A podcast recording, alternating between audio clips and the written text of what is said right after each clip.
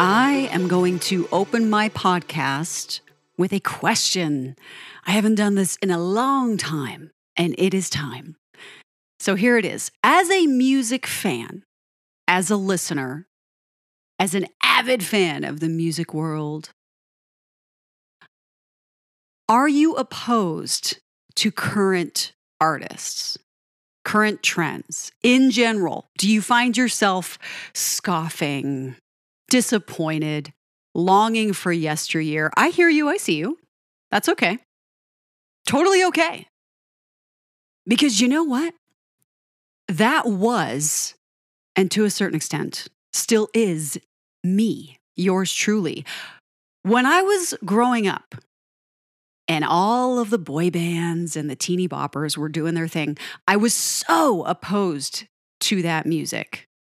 I'll be honest, I thought it was beneath my tastes. I preferred, in just some context, I thought my taste was broad. It was not. What I listened to and what I loved was highly pop oriented, new age. I liked dance music. I liked trance. I did like classical maybe a little bit of opera in there, but almost nothing. And it wasn't just current trending artist songs bands there were plenty of genres i turned turned from it was rare for me to listen to or enjoy anything that was hip hop or rap i didn't listen to classic rock back then my parents had lots of vinyl from the 60s and 70s.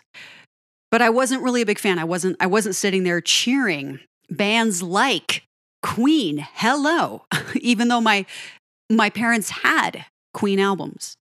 I wasn't a huge fan of that kind of music, which is sad because when you realize the evolution of music and how you get to a point how you get to the point now, how you get to this trend, you feel that magic and it, it, gives you some perspective, I think. So even if you don't enjoy the current trends, you can go, you can sort of reverse engineer it and see how did we get here? And I have for a very long time, yes, I've been opposed to current trends. And I'm, yeah, I'm like that now. I could not tell you who's in the Hot 100 right now. I don't listen to the radio. I have a huge library of my own music that I've amassed over the years using a lot of my lunch money. and I think my mom was well aware of that. But that's what I did. I would I would save I, I would I would see something at Media Play that I desperately had to have. And for those of you that aren't familiar with Media Play, or you never went into a store like that where you could just listen to music and browse music and books for hours, it was a treasure trove of experiences. I remember going into Media Play, and I used to walk there after school a lot because it was on the way. I'd spend hours in there after school. And I would listen to albums like Janet Jackson. and you'd sit there and browse these books. There was this incredible book that was basically Spice World behind the scenes. And to this day, I don't know why I didn't buy it. I must have read it in its entirety sitting on a beanbag in that store 10 times. Media Play was where it was at. I'm super sad. That place no longer exists. But yeah, I, in that time, was not a fan of current music, and it's a lot like that now. I know the biggies, you know, Billie, Taylor.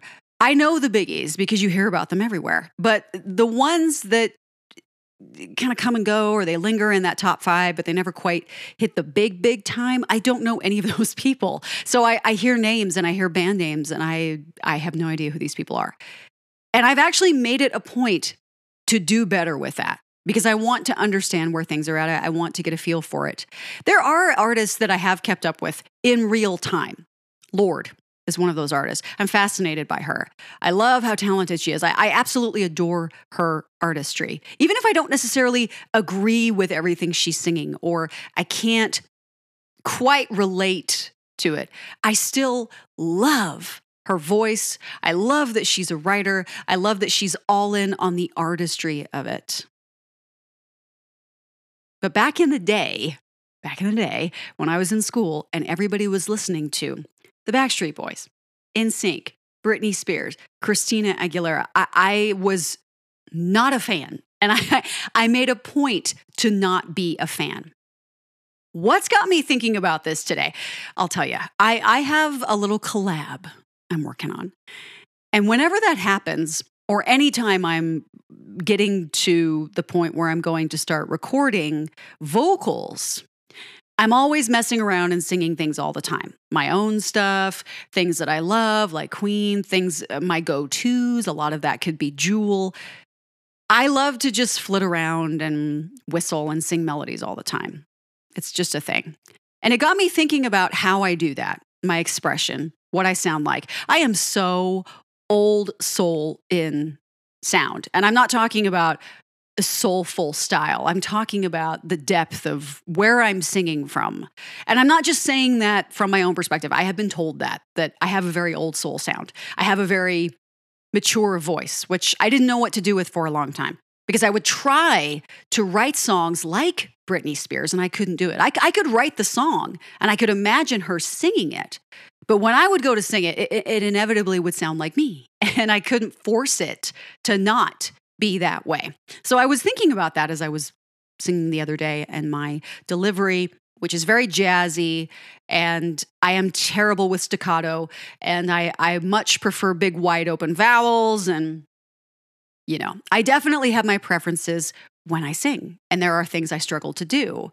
And I see these people do these incredible runs and staccato deliveries. I think one of the best examples I can think of for someone a little bit more mainstream and not just someone who's on TikTok doing it. And there are some incredible people on places like TikTok and Instagram doing these absolutely insane vocal warm ups and runs. But Ellie Goulding is really good at delivering a very staccato song on my mind from her album Delirium is a fantastic example of her ability to enunciate and do it very well and deliver it spot on those notes, the diction, and that rhythm. She's very, very good at that. I'm not like that. I am not that person.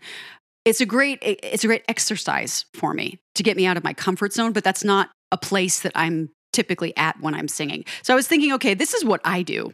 And then I was out running the other day and I was listening to Britney Spears. Okay, so here's the thing. I wasn't a fan of, uh, I shouldn't say I wasn't a fan. I guess that's an ac- accurate statement. I wasn't a fan of, as I said, NSYNC, Backstreet Boys, Britney Spears, Christina. I think out of everybody, I liked Christina the best because I thought that I, I liked her sound. I liked her voice.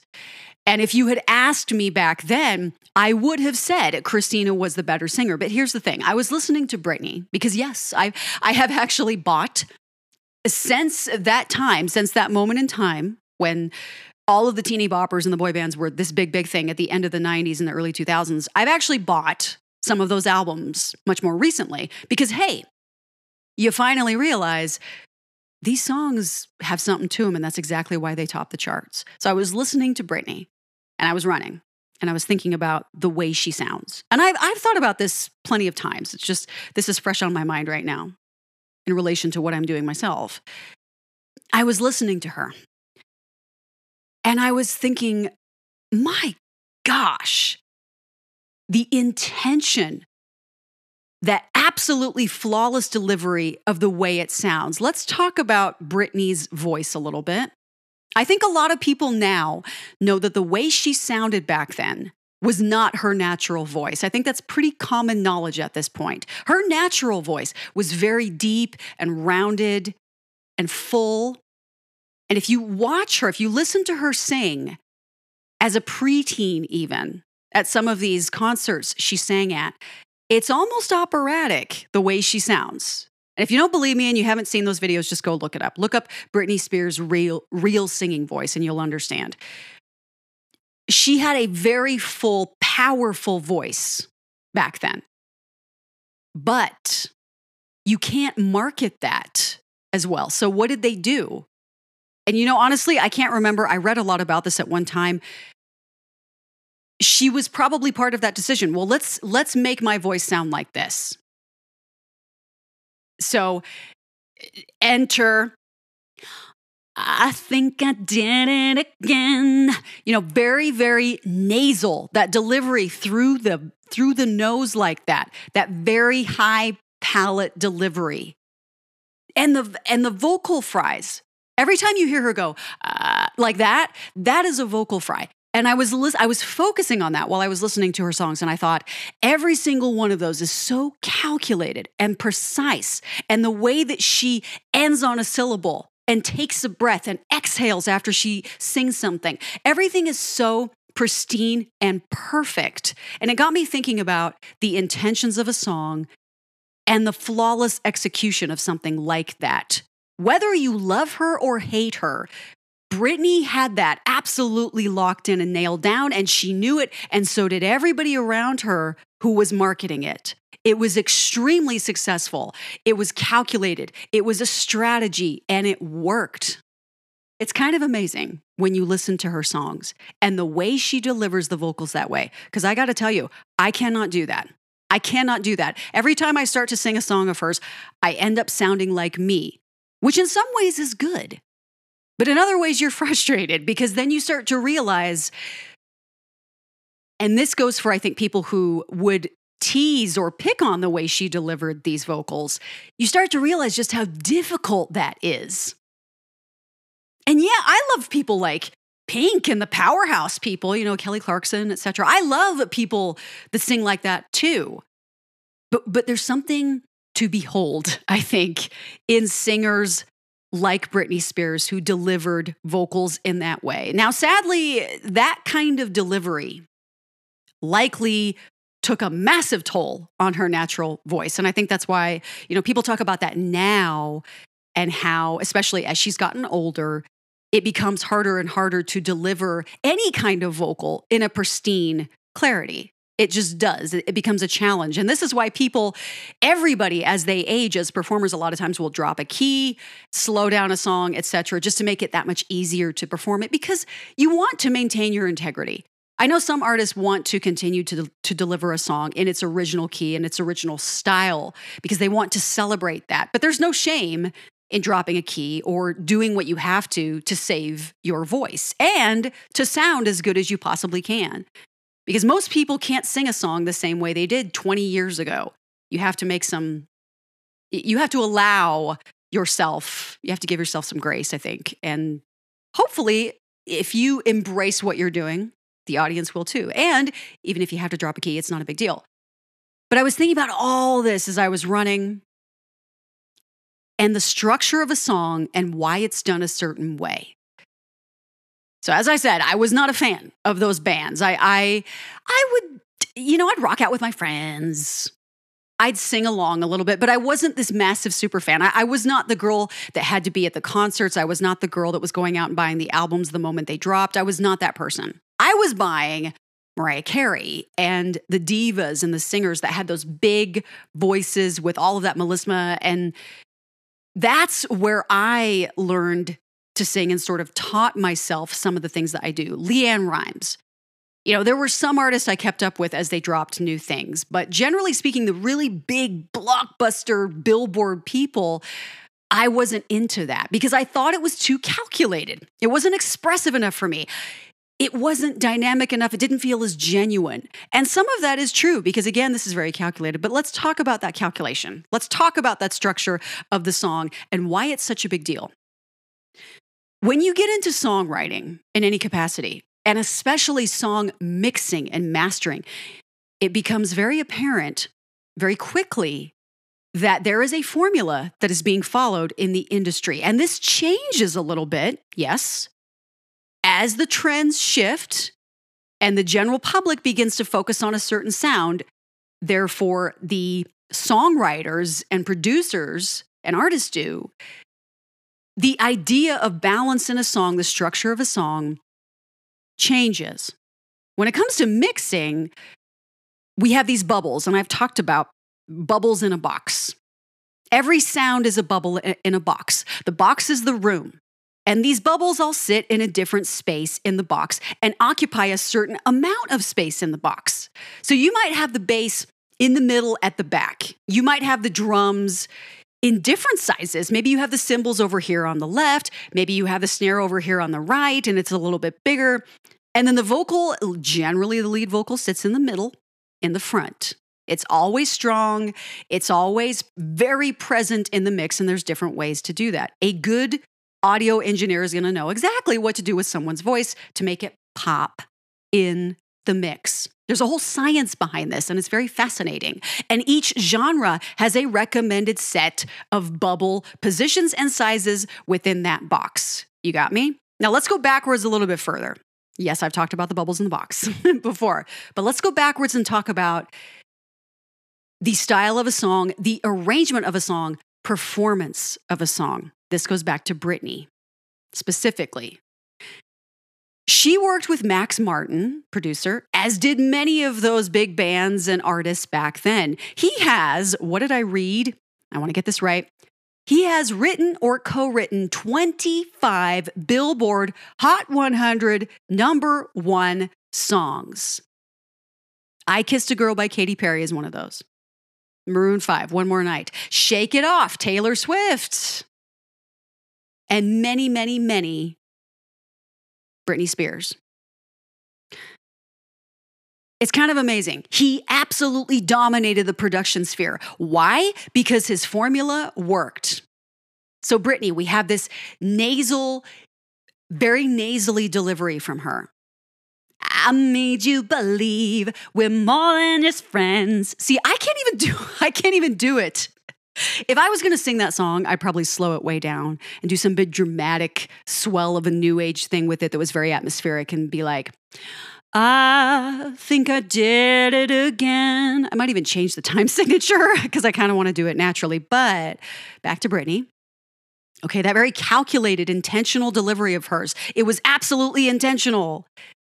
And all of the sounds around her, those crashing synthesizers that are super high pitched, the big drums, the cymbals, the wide choruses with all the vocals in them that, that had, I've noticed there's a lot of octave harmonies in those songs, very powerful, very commanding. That style worked.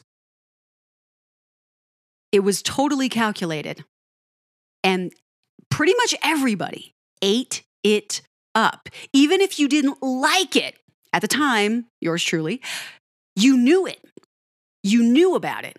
You knew who she was. And pretty much anybody in that same vein that these great producers worked with was also pretty well known because these songs just flew up the charts. It was totally a thing. And I've realized that as I've gotten older and as I've explored those music producing, mixing, mastering, all of those styles, all of the applications, as I've explored all that, you start to understand why those songs were so brilliant. Because suddenly you have context absolute mastery at work, absolute mastery. And I'm kind of awed by that, even though it's still not my favorite thing. I'm not going to typically put on a song from, you know, NSYNC or actually, I would say, I, I would disclose that between Backstreet Boys and NSYNC, probably the Backstreet Boys. Although NSYNC had some pretty fun things happening, you know? Bye, bye, bye. And I still remember when they dropped their first single, I want you back. Da-da-da-da. My sister and I had that single, believe it or not. I think she bought the album, but I was not, I, I was like, no. And I, I think part of my aversion to those bands and artists was because they were popular. By my very nature, I was that weirdo that just had to be the oddball. I was odd, so I took it to the max, and I just I, I, I couldn't allow myself. In a way, it was almost part of my reputation. Oh no, that's not my thing. Although I was very much a Spice Girl fan. But the thing about that is, I became a mega fan before anyone else knew them. I remember that. They were on the radio. in the States. I think that was early, was it early 96 or 97? I'm drawing a blank now. But I was one of the first people I knew at school that knew the Spice Girls and knew that song. And I walked around singing it all the time. And I think because I felt like I was a trendsetter, I was this wannabe trendsetter because I never set trends. I was so dorky. So as soon as I jumped on something first, I felt empowered and I embraced it. But of course, the Spice Girls was a whole thing. You know, if you were the same age I was at that time, you understand it. It was a movement, it was an attitude, it was a lifestyle being a Spice Girl or being a Spice Girl fan or a Spice Boy, if you will. It was so much fun. It was so cool to be a part of something like that. And so that was something I, I happily followed along with. But a lot of these artists and another another one I remember is Hanson. Bop. I remember I had a I had a friend in school who was just gaga over uh, I think the youngest, I think. But these bands, I just, it wasn't my thing. And I didn't get it. You know, the, sa- the sound, the sounds, the, the, the sounds, I was trying to say sounds, songs at the same time. The songs were just not in my musical vocabulary. I wanted something with more substance, and I felt like these songs were incredibly shallow. That's what I felt like. And my my best friends were one of my best friends was a really big fan of Britney. She loved Britney, and her and I would talk about Britney and Christina. We'd have these little playful arguments about who was better. But they're just different. I think you might argue, you might want to argue that Christina has much better vocal uh, what's the word I'm looking for? acrobatic, I guess is, is a good way to describe it because she has all of those incredible runs and her range is pretty impressive. So, you know, there was always that argument though who's better? But I really don't think you can compare them. You know, a lot of people call Britney the princess of pop. That's a really big deal. And a lot of that is her devotion to that artistry that she helped create. The voice, the identity that sort of girl next door wrapped up with the sexiness thing that was very controversial at the time, by the way. If you weren't old enough to remember that, or you weren't into it enough to know about it, that was a really big talking point when she started to burst to the forefront, especially her outfit in Baby One More Time in that video. I think I read it was her idea to tie the waist of that shirt, show her belly button, and she had a big say in the way that video looked and the way it was performed. And, and that's something to, I think, a lot of respect demanded for something like that. I've talked about artists and how much I love it when they're involved in the presentation of things. And it's not just about they go in the studio, they sing, and they leave. You know, they write portions of the music. They produce portions of it. They don't just perform it. They work with the people playing the instrumental portions of it. They're right in there planning the world tour stuff. They're right in there performing everything. They, they have a say in the look of a music video. They have a say in what they're wearing. They understand how they want to portray themselves. They're not just letting someone take the reins for them, which is a very common thing in the industry, especially for young people who want to be famous. So when someone stands up and makes a statement and wants to do their thing, and yes, I know, I know, I know Britney was very heavily suppressed for a very long time. I'm well aware of that. But she did have say and control over things she was doing to a certain extent. And that is something to be applauded. I love that, especially since she was so young.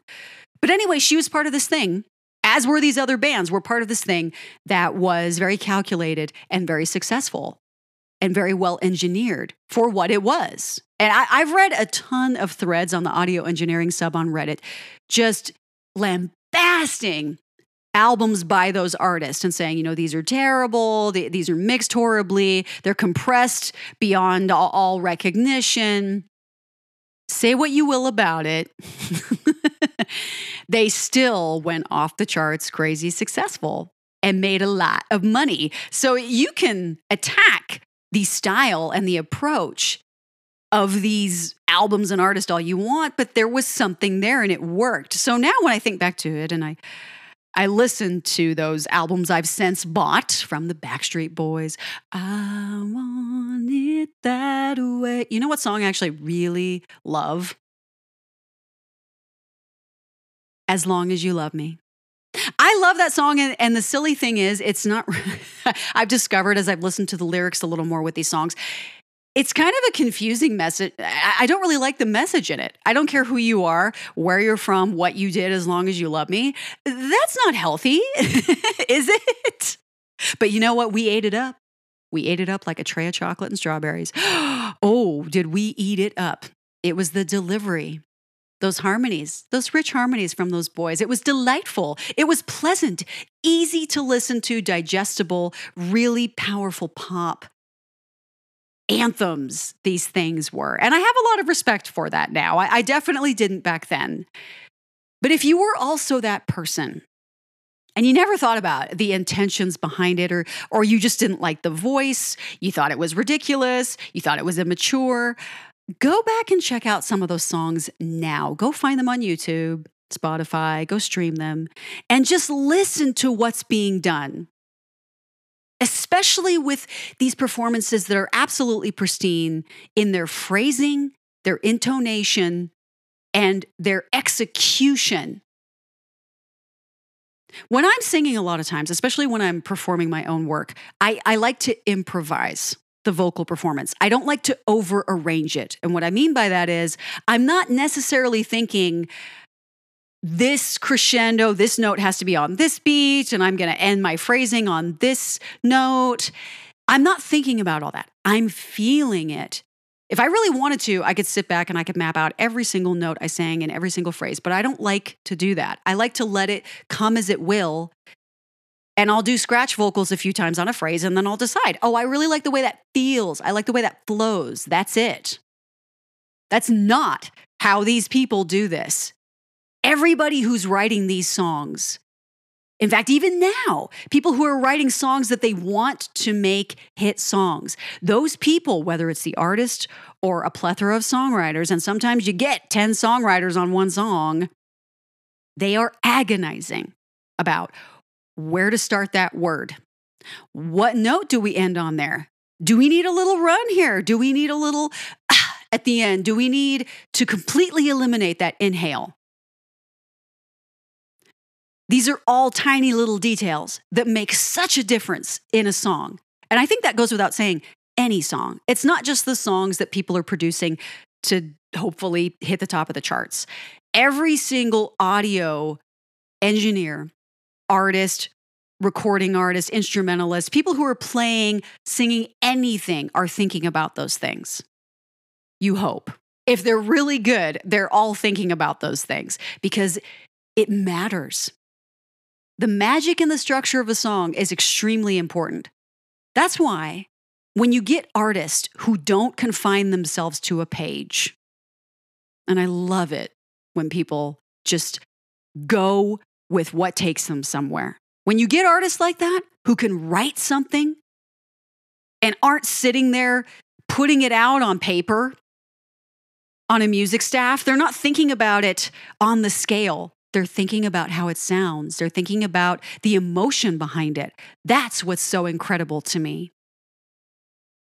When an artist can pick up an instrument or take a vocal and just do it and do it without even thinking about how is this fitting with the rest?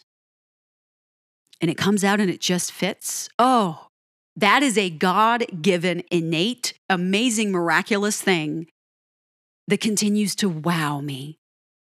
I love music of all kinds. I love, I love and adore performers who are good with any of it in every way. I love it when people can execute a vocal run that's absolute insanity. I love it when people can sing their heart out and, and, just make something up on the fly. I love it when people can pick up an instrument and completely improvise a whole piece without looking at a piece of paper. It's absolutely incredible to witness people do those kinds of things. And when you take a step back and you look at songs that you previously thought were boring or simple or immature or had no substance or structure, suddenly you realize, oh, wow. And sometimes all you got to do is listen to that vocal, listen to that instrument, focus on one instrument all the way through, and you'll find something that surprises you and wows you. I'm not really quite sure what my intention of this episode was. I think I wanted to emphasize how it's good to look at what's happening now and look back at the things that you previously turned away from and embrace the awesomeness of those things in the creative realm because there's so much inspiration there and there's so much that's impressive. There's so much to behold from those awesome elements and those awesome moments from yesteryear. So go back, check out artists, songs, bands that you previously thought had absolutely nothing to offer.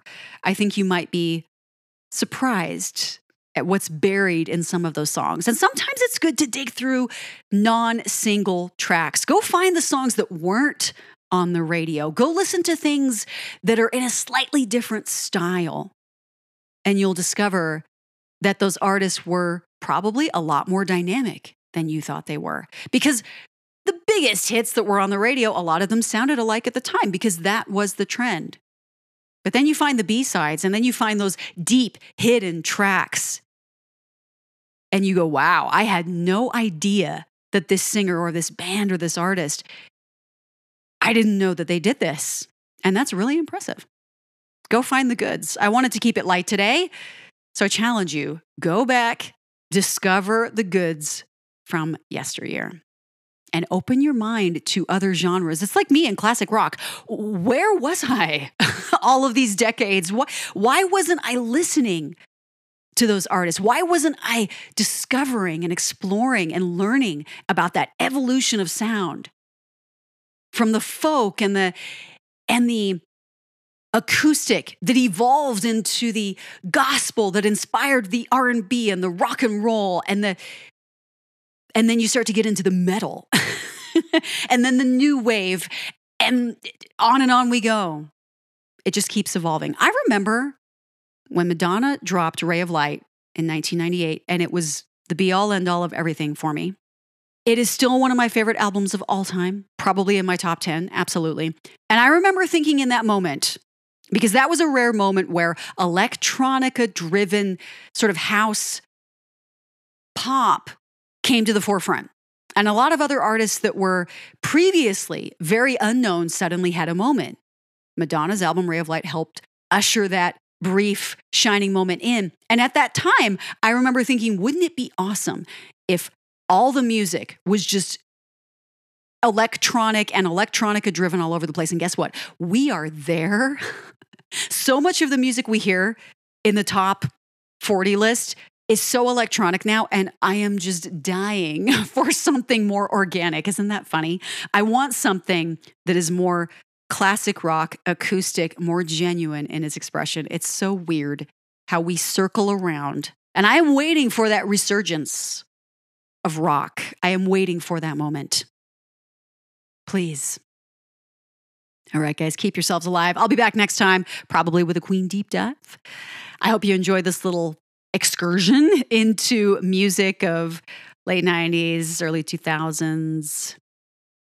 Yeah, so much of that trendy stuff, I just was very opposed to it because everyone else loved it. And I was truly depriving myself of an experience that would have been so much fun had I just embraced it and admitted to myself that, hey, this is catchy, this is cool, I like it.